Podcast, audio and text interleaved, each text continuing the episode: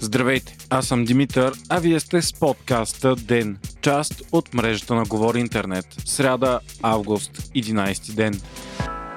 Политическата криза в България се задълбочава, след като стана ясно, че партиите в парламента са всеки за всеки и нямат каквото и да е било намерение да работят заедно. Денят след като Слави Трифонов нарече изправи се БГ ние идваме и Демократична България предатели, уж приятелският огън между протестните партии не спира. Депутати, активисти и лидери, особено на ИТН и Демократична България, отправят изключително тежки обвинения, критики и нападки един към друг и по всичко личи, че сривът между тях е необратим още преди да са опитали да работят заедно. Междувременно предстои утре парламентът да гласува решение за желанието на Пламен Николов да се отегли като кандидат премьер. Така ще се приключи с първия мандат на партията на Трифонов и ще се връчи вторият на ГЕРБ. В сутрешна пресконференция Бойко Борисов категорично потвърди, че партията му няма да се опита да реализира мандата и ще го върне веднага. Преди това обаче ще обяви списъка на проекто кабинета си, който отново ще бъде воден от Даниел Митов. Причината била хората да може ли да направят сравнение с това, което ГЕРБ и другите предлагали. На пресконференцията Борисов се възползва от ситуацията и остро критикува останалите партии от парламента, изтъквайки до сегашните успехи на ГЕРБ. Междувременно Майя Манолова от Изправи се БГ и Корнелия Нинова от БСП дадоха заявки в парламента, че ще направят всичко възможно, за да съставят правителство с третия мандат. Той по всяка вероятност ще попадне в една от двете политически сили. Лидерките призоваха другите партии да проявят отговорност и да има поне временен кабинет, който да се справи с неотложни за страната кризи. Нинова изтъкна съществения проблем, че въпреки, че мнозинството от българите харесват служебния кабинет, той не може да функционира напълно напълно ефикасно, ако няма парламент и не бъдат гласувани бюджет, преизчисляване на пенсиите, неотложни закони и други. В същото време финансовия служебен министр Асен Василев призова в интервю пред вестник 24 часа, ако партиите наистина ги е грижа за хората, да гласуват актуализацията на бюджета преди да бъде разпуснат парламента. В противен случай държавата не би могла да посрещне всички плащания до края на годината. Служебното правителство предложи ремонт на бюджета, който предвижда да се изразходят допълнително 1,5 1,8 милиарда лева. По-голямата част от тях ще отидат за социални дейности и подкрепа на бизнеса в условия на COVID-криза. Без актуализация, по думи на Василев, в случай на нова вълна от коронавирус няма да има пари за допълнителна финансова помощ за медиците, както и за средства за допълнителни вакцини и лекарства. Ще бъде спряна и мярката 60 на 40 и допълнителните 50 лева за всеки пенсионер.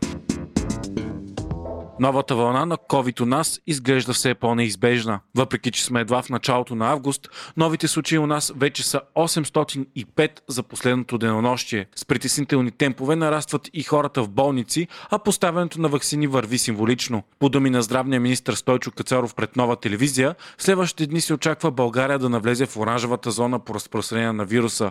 Ако това се случи, ще бъдат въведени нови противоепидемични мерки. Една от първите предвидени мерки е намалянето на капацитет капацитета на заведенията до 30%. Самото налагане на мерки пък щяло да бъде отложено, т.е. с предизвестие, за да могат хората да имат около 5 дни, за да се приготвят за новите мерки.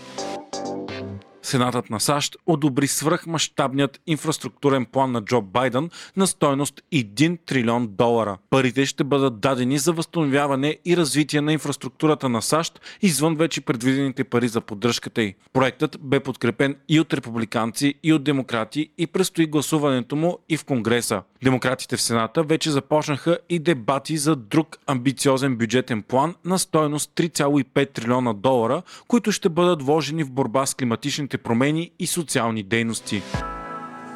Все по-притеснително става положението в Афганистан. След оттегляне на военните на САЩ, талибаните постепенно завладяват страната. Русия обяви, че е притеснена, че талибаните вече контролират половината северна граница на Афганистан. Европейския съюз също изрази дълбока тревожност от факта, че те вече завладяха 65% от територията. Талибаните, които бяха изтласкани след инвазията на САЩ в началото на века, сега искат да върнат контрола си над Афганистан.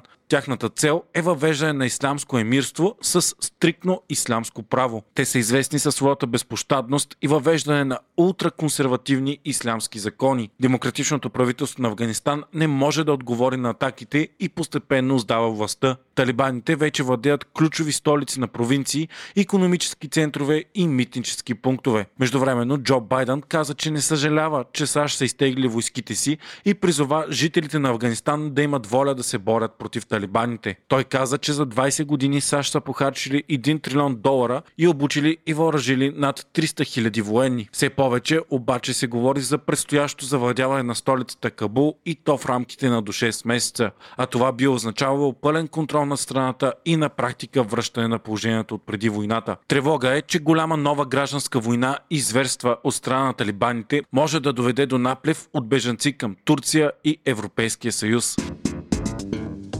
Вие слушахте подкаста Ден, част от мрежата на Говори Интернет. Водещ бях аз, Димитър Панайотов, а аудиомонтажът направи Антон Велев. Ден е независима медия, която разчита на вас, слушателите си. Ако искате да ни подкрепите, можете да го направите, ставайки наш патрон в patreon.com Говори Интернет, избирайки опцията Денник.